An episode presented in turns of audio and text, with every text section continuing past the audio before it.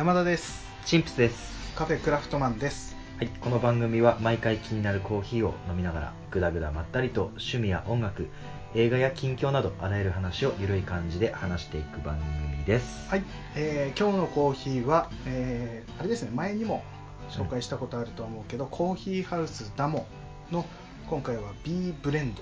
B ブレンド。っていうこれどういうブレンド？ほんとね深入りの豆のブレンドみたいで、うんうん。うん、まあ味はまず飲んでみてだよね。どんな感じでそうだね。飲んでみましょう。うん。まあちょっとね。酸味ちょっとあるね。なんか感じはするよね。深入りの、うんの割に。でもなんかあれね。口の中にこう残る感じが深入りって感じだよね、少し苦みが残るような感じもあって。でもかなり。これ毎回言っちゃってるけどねすっきりはしてんだよねやっぱね。そうだね。なんだろう俺か。俺が粗挽きで入れるからかな。入れ方やねかもしれない。なんか入れ方やね。え？入れ方やね。なんでだろう。なんで関西が出てきたの？おかしいな。まあまあまあまああれだね。入れ方で俺もそのあっさり入れるような感じが基本になっちゃってるからかな。っていうので。うん。でもいや美味しい。うまい。本当に酸味もあるけどやっぱ口の中に残るのはやっぱ深入りの。うん、うん、深みがある。感じがねうん。ちゃんと深みのある感じが残るね、うはいということで、えー今回はんうん。えーまあ第1回か。第1回になるかな、ね。ちゃんと、えー映画の話をしようと思います。あれだね。山田君待ちに待った。待ちに待った。そしてなんかやたら今プレッシャーを感じている。なんか勝手にね一人でそうフラットにだよ、フラットハートフルにお届けする番組やからねね。この番組は。それでね今回その話す映画うん。の、えータイトル、はい。これが「カフェクラフトマン」ということで。まあ一発目。そう、えーコーヒーに絡めた映画ということで、うん。コーヒーを巡る冒険っていう。白黒の映画？そうです。白黒の映画でこの、えー映画をせっかくだからねちょっとコーヒーって名前が入ってる映画をやっていこうということでじゃあこの映画のうん、うんあらすじをチンプス君読んでもらっていいかな、い。いよ噛むかね。噛むかね。コーヒーを巡る冒険だねこれは。うん。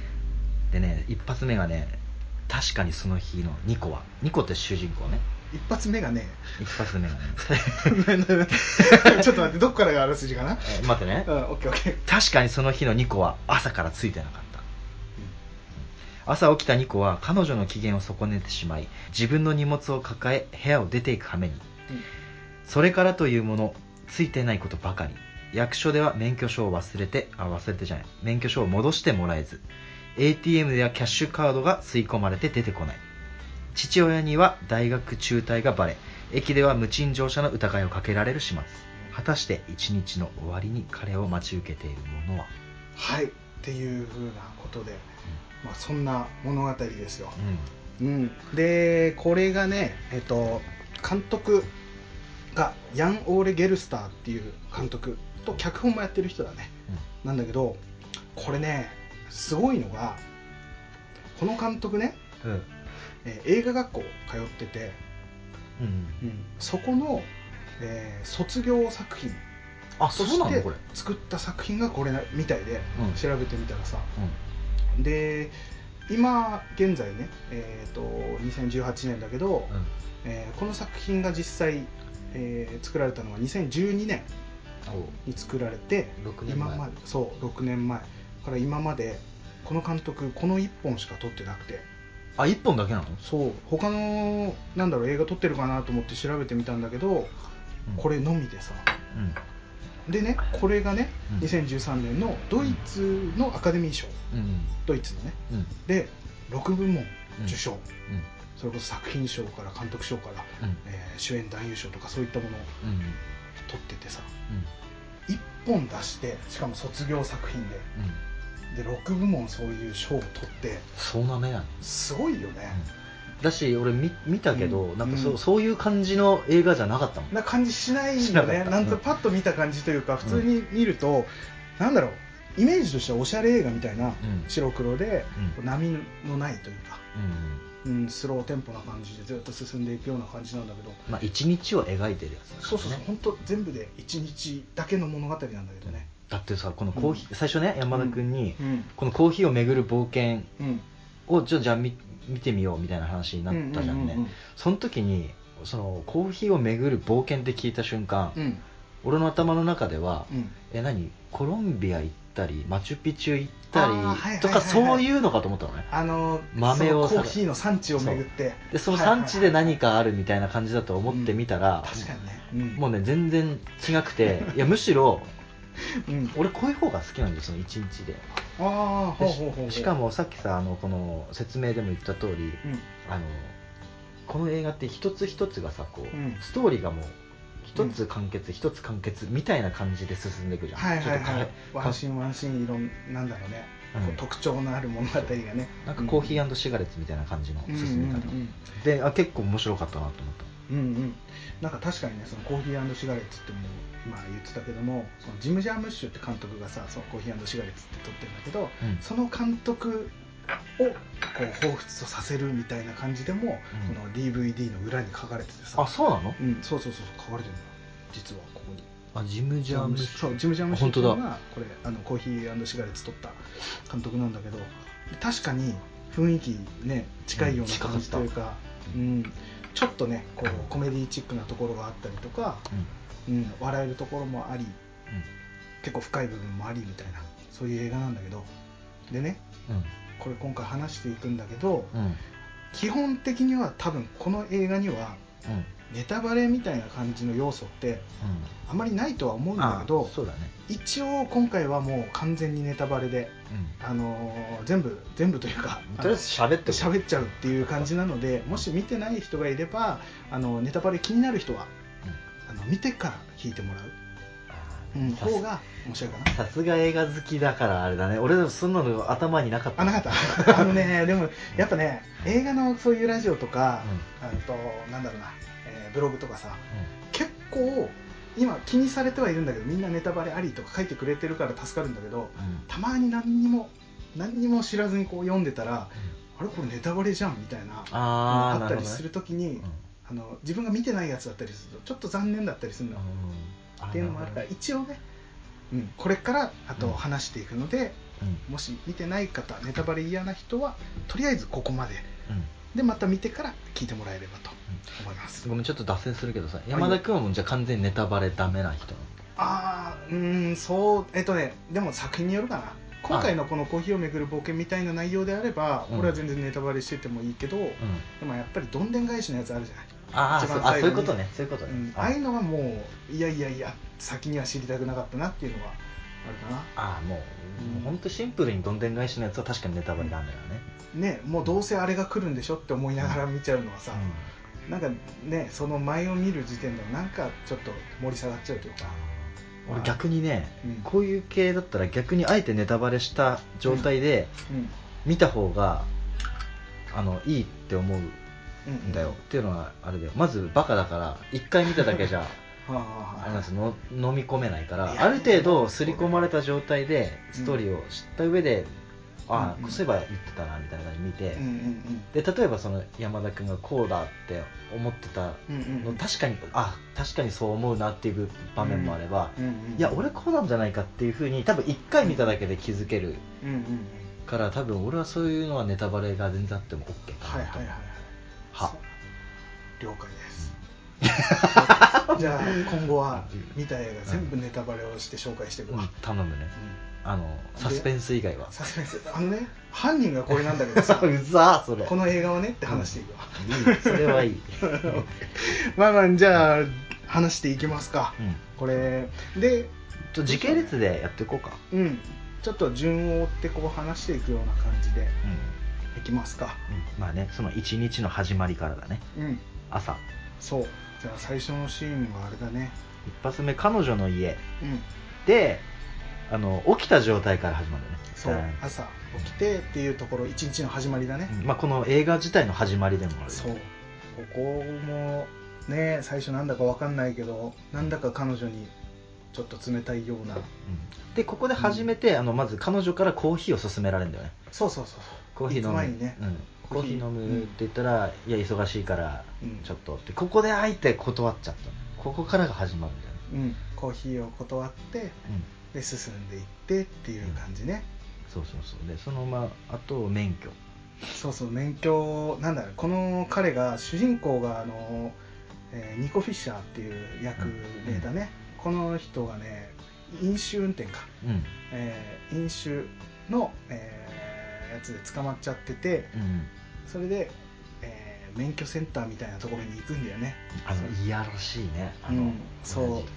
あの免許センターのなんて言ったらいいんだ、えー適正、えー面談みたいな感じだよね、うん。面面、うん。面談だね。そうだね。いやらしいおんちゃんといろいろ聞かれて誘導尋問されたりしながら、そうそうそう。で、うん。まあ、結局返してもらえないところで免許停止になっちゃうっていうね、うん、っていうところで彼がどんな人間か若干見えてくるっていうね。まずね。そういう飲酒、あの酒飲んで運転しちゃうんだみたいなね。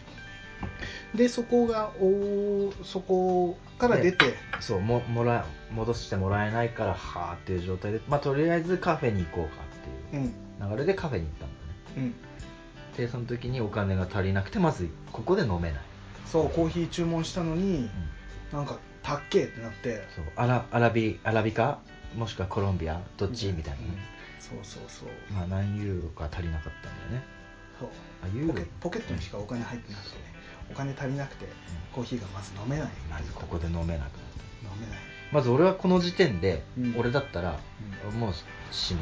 つらい辛い。あ辛いそれ。それは辛いよ。コーヒー買えないぐらい。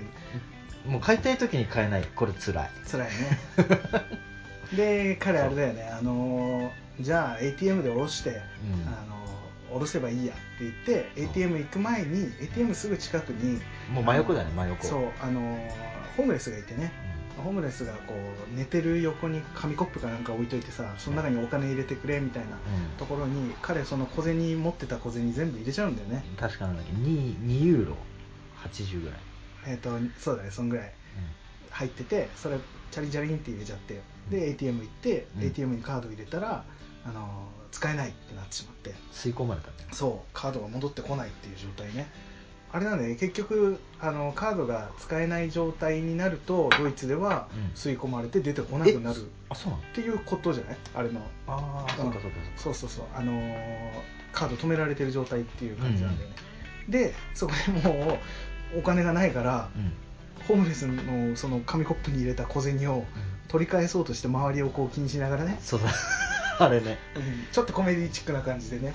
う、ん。あのお金をホームレスのところから取ろうとしたら後ろに 女性がいて何この人みたいな。見られて。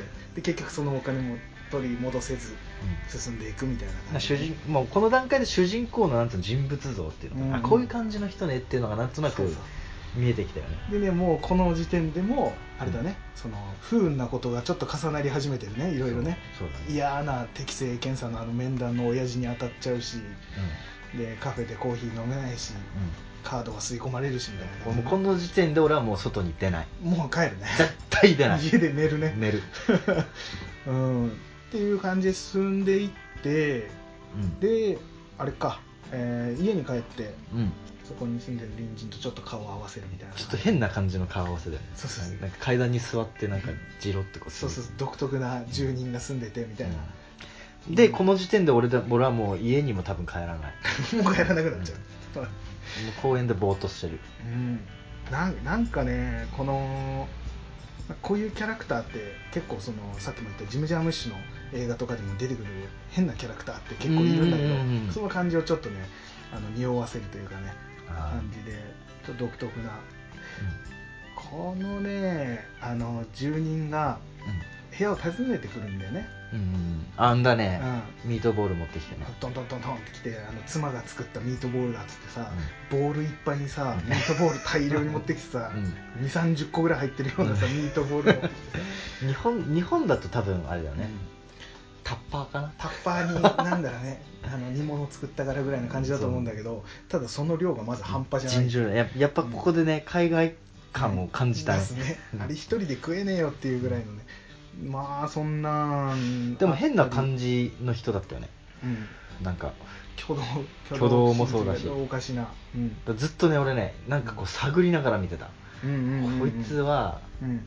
実は精神的におかしいやつなんじゃないかいはいはい。いや思思って見てなかった？見えこんそんな感じにも見えるもんね、うんその後そのおっさんが、うん。えー酒でも飲まないかみたいな。まあ、ミートボール本当は飲みたかったんだろうね。でミートボールを口実に部屋に入って、うん。ちょ話し相手が欲しかったような感じそんな感じじゃないうん。で酒ついで飲んでみたいな、もうそこでね彼酒飲んじゃうっていうね免許のところでは酒飲み飲んでませんみたいな話してたけど、うん。やっぱり酒出されればすぐ飲んじゃうみたいなキャラなんだよね、うん。主人公も。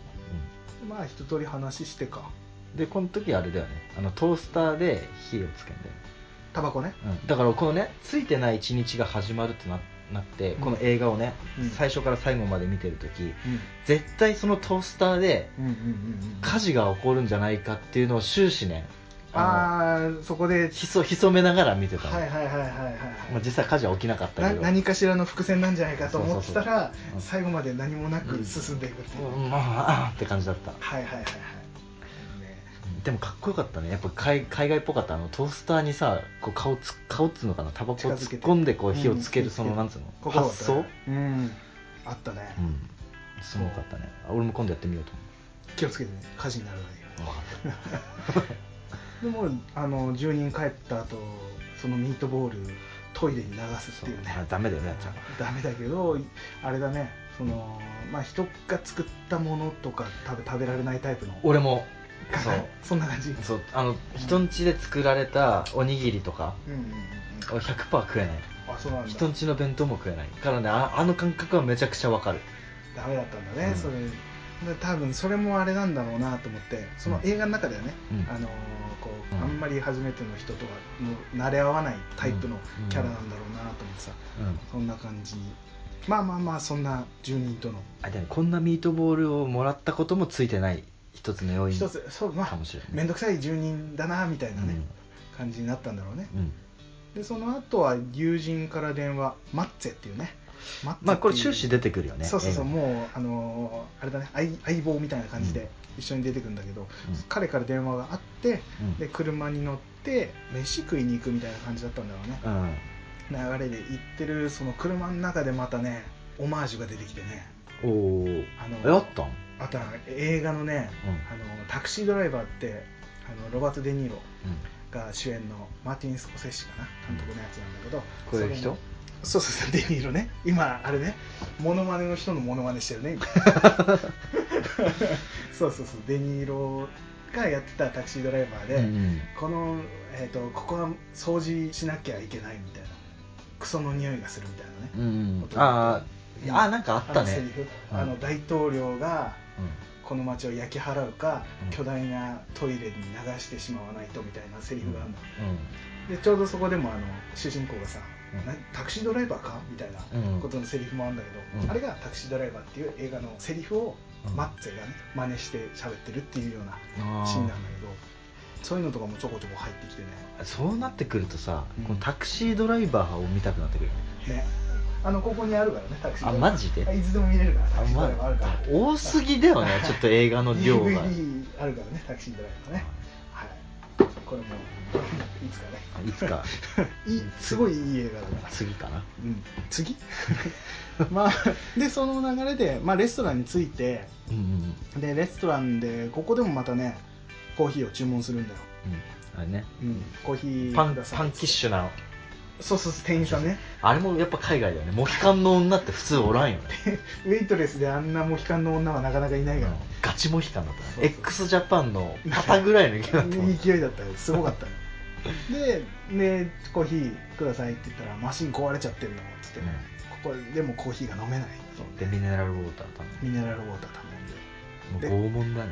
もうねここでねでまた重要人物に出会ってしまうんだけど、うあのユリカっていう、えー女の子、ん。えーデブリカ。うん、ユリカデブリカって言われてたけど、あの小学校の時かな、うん。主人公の同級生うん。のもともとはすごい太っていた女の子だね。うん。でこう重要だよね太っ大事大事もうすごい太ってて80キロぐらいあるっつってたかな、うん。あのちっちゃい頃に。でそれでいじめられてた女の子が、えっと、この今回こう出会った時には十何年後。もう1112二年。年かとかって言ってたね、えー激痩せしてねなんか綺麗な感じの女の子になっててね。う、ん。うんそこにあの女の子の方から話しかけてきてもしかしたら2個みたいな感じで話されて、あれ日本じゃちょっと考えられんよね。うんうんあれ？声かけてくるっていう,、うん。うんうんうん。うんなかなかしかもいじめられてた女の子が女の子側からうん。いじめてた側実はいじめてたんだよね。うん。過去ね。過去ね。うん。ちょっとそこでもレストランでも話して昔うん。いじめられてたよねみたいな、でも私あなたのこと実は好きだったのみたいな感じの話をする。マゾ感がちょっと出てるね。多少ね。でなんかそんな話があってそこであれにねそのゆりかが、えー劇団でなんか出演してるっていう、うん。今そういうのやってるからちょうど今日あるから見に来てよみたいな誘われ方してね、うん。まあその時になんだっけその友達、マッツェね、マッツェ。うん。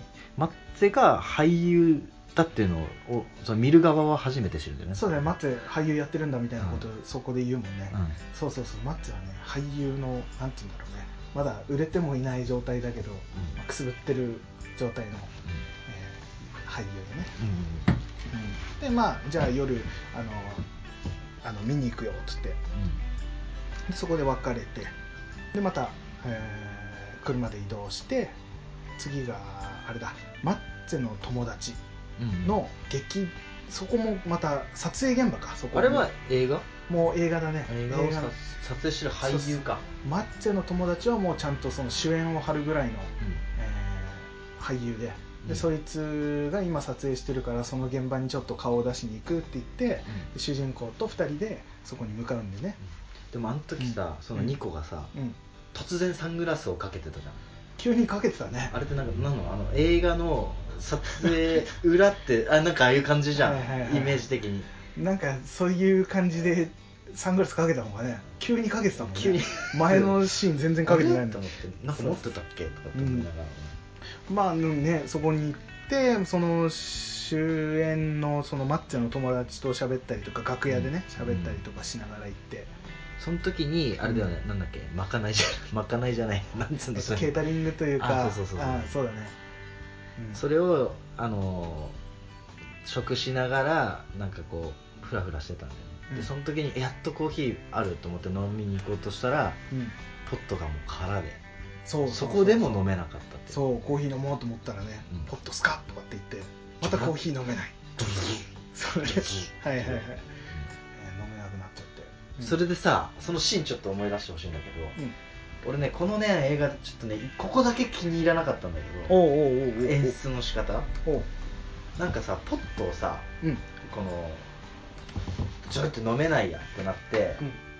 立ち去ったらそのままポットを露骨に変えるシーンあったじゃん、はいはいはい去った瞬間に変えるみたな、はいいはい。あのーあれね、うん。あのなくなったコーヒーポット、うんスカって言ってなくなったコーヒーポットが、うん。主人公がなんだ飲めないのかって言って人に呼ばれて他のとこ行った瞬間ににそうそう。新しいポットに変えられる。みたいなめっちゃなんかそれど定番なやり方じゃん。あからさまに。そうそうあからさまに。ちょっとコントチックな、うん。もっとスマートにこうちょっとなんかど主人公を映した外側なんつううの、ん。端の方で端ちょっと見えるぐらい。そう。で変えた方があでも別に映画評論するわけでもないしあれだけどなんか逆にそこが今までスマートに来てたのにそこだけ露骨でなんか逆におもおもろかったの。はいはいはいはいはいはい。あ確かにあそこのシーンはそんな感じだよね。思いっきりだもんね。日本のなんかあれを感じさせちょっとドリフ的な感じはあるよね。うんはいはいはい。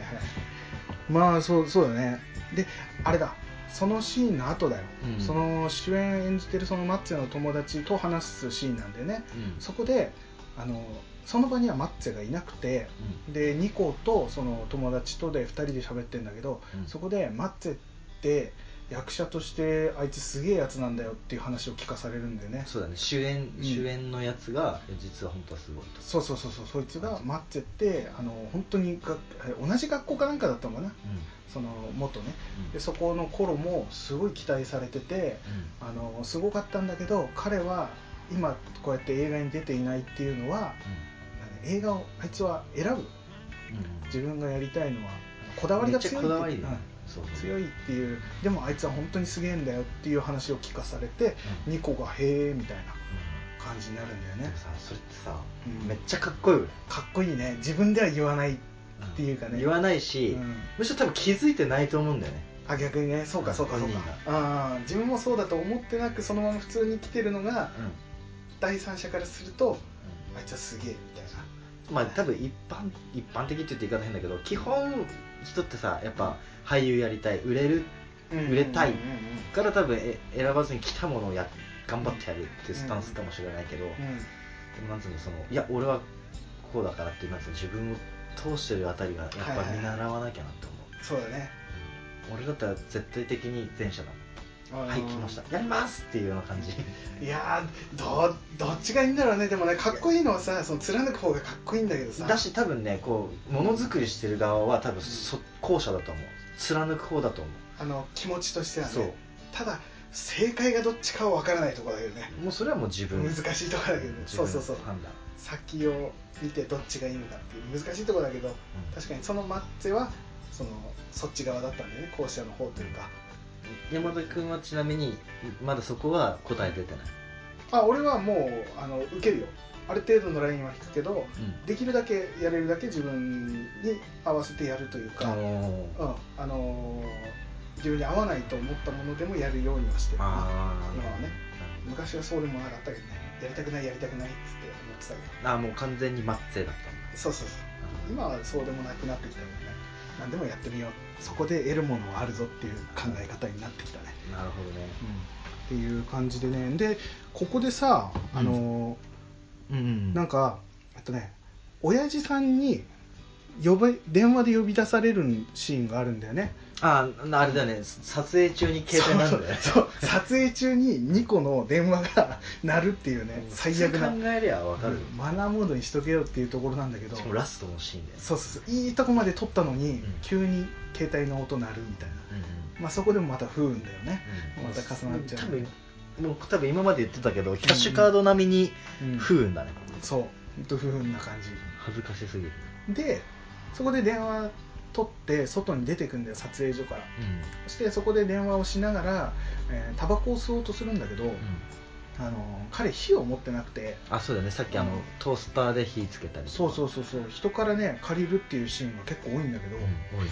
これがねうん。あのまあこんこの後ねこの前もこの後もそうなんだけど、ずっとライターを持ってないね彼は。誰かしらから借りるっていうシーンがあるんだけどこれがねなんか深いなと思って、おうん。来た。えまだチェック入った。た チェック入ったんだけど、うん。あれだなと思って。まあ火を借りるっていうところで、うん。まあ、今いろんな人に会ってきてさ今まで、うんうん。でいろんなことをまた吸収してるんだと思うんだよ彼は。うん。で普段こうグダグダしてる人間だから、うん。周りのいろんなところに触れてくることで、うん。気持ちを揺さぶられる部分だったりとか、うん。周りのあ自分とはちょっとなんかみんなちゃんとやってんだなとか自分とは違うなっていうような、うん。あのところを感じ始めてるんだと思うのよきっと。マッツェがすごかったみたいな。ああなるでそれの表現として火を貸してもらったことで火をつけられる。ああなるほど。火をつけられる人から火をもらうみたいな表現っていうのが、うん。その自分の心にこう火をつけるみたいな表現の一つでもあるのかなとか。でタバコ吸うでしょ、うん。でタバコ吸うと絶対煙って吐き出すじゃない。うん。吐き出す煙を吐き出すっていうのも何かしら自分の中に溜まっているそういうなんていうの良くない部分を吐き出しているっていうような表現にもなっているのかなとかっていうふうに、まあただその持ってる火がうん。まだ自分にはないから借りてやってるそうそうそう。人からその火をもらってで悪いものというか自分の中の良くない部分だったりっていうのをこう吐き出しているような表現なのかなってはい。比喩表現というかなのかなっていうふうに。だから借りて借りるシーンが結構借りたりとか持ってないシーンが多い持っていないシーンが多くてだからそれをちょこちょこ見せてるのかなああ映画としてなるほどね。深いなと。まあ、ん。俺がなんとなくそう見ただけなんだけど、ん。実際そうなのか分かんなくて。その山田チェックだね。山田チェックちょっと入ったところね。入ったねまあまあそんな感じでね。で親父さんに呼び出されてあのまあその呼び出されたっていうのも彼がその結構前のシーンで電話をかけてんだよね実はね、うん。キャッシューカード吸い込まれたそうなんでなんでそのキャッシュカード吸い込まれて親父さんに電話かけたかっていうと親父からのあれなんだよね、仕送りをしてもらってたんだよね。そう。そうそうそう。彼は一応大学生っていう形でいるなんて設定だからでそこで親父に電話かけてやばい。カードなんなんか吸い込まれたんだけ？ど何なんこれ？みたいな感じでうん。親父のとこ行くんだよね。だけど結局行ったけどその、親父まああの中退をしたことをうん。喋ってなかったんだよね。そう。実はニコは勝手に親父親にも言わず中退してたんだよね。で親からの仕送りでぐうたらこう生活をしてたっていう。だけどまあ親父のとこ行って実は親父は中退のことを知ってうん。いた状態で、うまあ、それでバレてね親にもう仕送りはせんっていうふうに言われて、ちょっとねテーブルにポンとねお金を渡されて。そうそうそう。もうお前の仕送りもうカードは止めたからってうん。言われてだからカードももう渡さないしうん。でその話の最後だよね。うん髪を切って。その前にだ。その前にそこでもコーヒー頼んでんだよ。あんだんだんだんだ。そう。コーヒー頼んだけどなくて。あのなんかね酒飲めって言われたんじゃなかった。あそうだ。親父に言われたたんだなくてじゃなくて、いいから飲めよみたいな感じで酒を勧められて、そこは酒なんだよね、うん、コーヒー飲めなかったんだそこでも。でその後か。でお前はもう、えー、とカードも止めたっつってうんうん。あの最後にあの金をね、渡されてね、うん、ポケットからこう金出して入って渡されて、この金で髪を切ってう新しい靴を買って一、うん。あの普通の一般な、ん、なんか仕事探せみたいな。言われるんだよね。そうそうそうでもそう。さやっぱがなんつうの？日本人だったらだよ。おそらくだけどうん。あの、まあ、これでお金やってなんなんかスーツ買ったりとかしてうん。就活せえっていうふうに言われると思ううんうんだけがうんそうだねスーツ買ってだよね、この映画上ではさ靴を買え。はいはい新しい靴を買ってとかってね。なんかすごくなんかあれだね、うん。新しい道を歩むためにいい靴を買えみたいな感じなのかな？なんか多分それのメタファーというか、うん。結局靴っていうのは歩くものだからそれを変えっていうのは、うん。ちゃんと前に進めようっていう意味合いも含められてるというか、きっとね分かんないけどね、だから俺が息子ができて、うん。その道をは外してしまったら俺はこの言葉を言う。お。髪を切って靴新しい靴を変え変えって。言ってそれはね結構ねて言う。かっこいいね、でもまずポケットから金出すうん、あの乱雑さがいいよね。かっこいい。ポケットにまずそのぐらいの金がまずね 入ってるっていうね。そう、髪切って靴買う金って言ったら、まあ、靴のあれにもよるけども、うん、まあリーガルかな、こうだったら。リーガルか レッドウィング結構いいのかダナかもねーかポケットになんか45万入れとかないといけないかもしれないねそれね。かな、やっぱりその就活とかいろいろ考えると。ねまあいいいい靴をね。でまあそういうふうなちょっとね日本ではあんまりない言い回しっていうところがかっこよかったこれ。やっぱ海外ならではのかっこよさだよね、うん。うん。靴を変えて。そうそうそう、まあでその後ね電車に乗る時もやっぱそこでもね、あれでねあの切符買おうと思ったらお金あお金入れたらお金戻ってくるっていうね切符が買えないっていうまた不運、これもうさ、でうん。すごい不運続きすぎて俺、うん。耐えられん。ちょ嘘嘘くさくも感じてきちゃうぐらい 耐えられん。本当に不運ばっかり続いちゃうから、うん。でまあ家帰ってまあ家でもえっ、とちょこっとなんだかんだ、えーちょっと考えるシーンみたいなねあったりした後にまたマッツェと会うんだよねでマッツェの車に乗せられて今度は、えー、とそのユリカの劇場その見に行くって言ってた劇場に向かうんだけど、うんだね、うん。そのとそう途中か。途中。だ途中急に「あれ道違うんじゃないの?」って言ってもマッツェが「いいんだ」っつって直進して、そしたらあるなんだ家だね。うん。うん全然ニコが行ったことないような家に訪ねて行ってでばあさんが出てきて。うん。可愛かったねあのおばあちゃんはなかなか可愛らあのちょっしいちゃんとボケ入ったような、そしたらその中から若者が出てきて、えー部屋に通されて。うん、うんまああれだね。薬の売人というか。うんそうだね。もうなんか仲間内で薬を楽しんでるような感じのうん。あれだったね。そうそう。でそこでマッツェが薬をそいつから買うみたいなところがあるんだけど、うん、うん、ニコはトイレ行くっちょっとトイレ行ってくるわって言って部屋出てまあ薬やるような気もなかったんだろうね彼はね、トイレ行ってトイレから戻ったらそのばあちゃんうん。が、えー椅子に座ってるところに、えーその部屋目に留まって入っそうそうそう。吸い込まれてくような感じだったんだよね、そうそうそう。でばあちゃんと話すっていうシーンがあるんだけどね。うん。まずさ一つの居住空間にさ、うんもう陰と陽の差が激しかったじゃん。そそうだね。その青年の部屋と、あとばあちゃんがいる部屋との差がすごかったね、青年の部屋はあのもうロックガンガンにもうギター弾きながらみたいなはいはいはい。感じだったんだけど、うん。いっぱい人集まってたしね。なんか悪そうなやつらがね。だけどおばあちゃんとこ行ったら、うんうんうん。すごいいい感じの音楽なんどういう音楽だか忘れちゃったけど。そうあれがね、うん。えっ、とあれもなんか、えー、と人が書いてたブログでちょろっと見たんだけど「あの惑星ソラリス」っていう映画の、うん、うんえーサントラの曲らしくてあそこでもそういうのを使ってるらしい。俺もそれは知らなかったんだでもこのおばあちゃんの部屋の回けだけ俺この中で全然分からなかったんだけどどおばあちゃんの椅子に座ってさうん。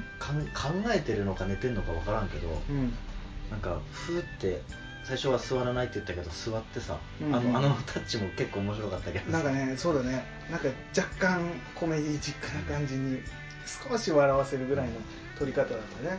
で座って寝るじゃん。うん。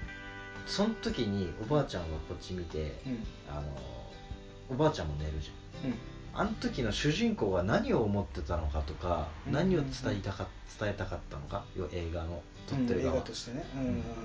がちょっとね分からなかった俺ここの回は、あそこだからね山田図意見えを俺俺ねうん。そのそこの何考えてるか。まああれだよね。そのえっとばあさんの部屋に行ってうん。でいい椅子ですねみたいなことを話しかけるんだよね、ばあさんにね、うん。そしたらばあさんがあの孫が買ってくれたんだって言って、うん。その孫っていうのがさっきのその薬を売ってた。じゃあそれが、ねうん。また多分薬で買ったんだろうね、多分ね。で買ってくれたんだみたいな話で座ってみるって言われて、いいですとか言うんだけど結局座ってっていうシーンだよね、うん。でそこであのマッサージチェアだからこう揉まれてね。で気持ちよくなったのか寝るんだよね、うん。寝ちゃうんだよね。だからそこで多分なんだけど、うん。俺が見てた見方というかその彼が考ええー主人公が考えてたかどうかわかんないんだけど、そこのシーンで、えー、と表現されてるというかっていうのが、えー、とその薬を販売というか売ってるような悪い、えー孫のはずなんだけど、その孫はすごいばあちゃんに対して優しいんだよね。優しかったね。そうもう全部優しい対応してたじゃない、そのでも普通だったらさ薬売るような孫って悪い対応しそうじゃない。まあまあまあまあ。よくあるそういう映画だと、本当に悪い不良があのばあちゃんがさあの友達お腹空いてるのとかうん。聞いてきたらさうるせえ下がってろみたいなこと言うのが一般的な悪い映画悪い役のその子孫だと思うんだけどそこでもなんか食べるみたいなニコとかマッチェにあのいるいるって言うんだけどああ今はいいって言ったらあのばあさんがあのばあさんに今はいいやとかって言って。でばあさんがパンになんか挟む？みたいなこと。あそのねセリフね。うん。うん。そうそういうふうに言われても、うあ今大丈夫？みたいな感じで、きつく当たらないんだよね一切ね、すごい優しいセリフだったりとか、だからそういうふうな優しい人間がそういうふうに当たり前のような感じで薬を売るようななんか時代というか、う今の時代をそういうふうに見せちゃってるのかなっていう、昔だだったら悪い人が薬を売るもの。でも今の時代だとなんとなくだけどそういうふうな当たり前のように薬を売ってしまうような売れるような、えー時代というかそういうのを見せてるのかなとかって思って。でそれをで買ったお金ん買ったお金違う違う。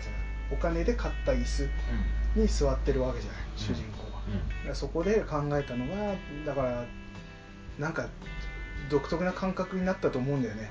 いいのかなこれで。っていうのもあるだろうし、うん、なんかすごい微妙な俺も見てて微妙な感覚に陥った部分っていうかね。ね。ばあさんに別に悪いことしてないしばあさんはそれで喜んでるし、でも売ったのは薬だしとかっていう多分あの整形も息子なんだろうね家の整形う立ててる。んな感じだと思うけどねそんな息子、ま、孫ね。あ孫ね。うん孫な感じはするね。でそのそう。後まあまあまあそんな感じで見たなっていうのでそこを出るんでね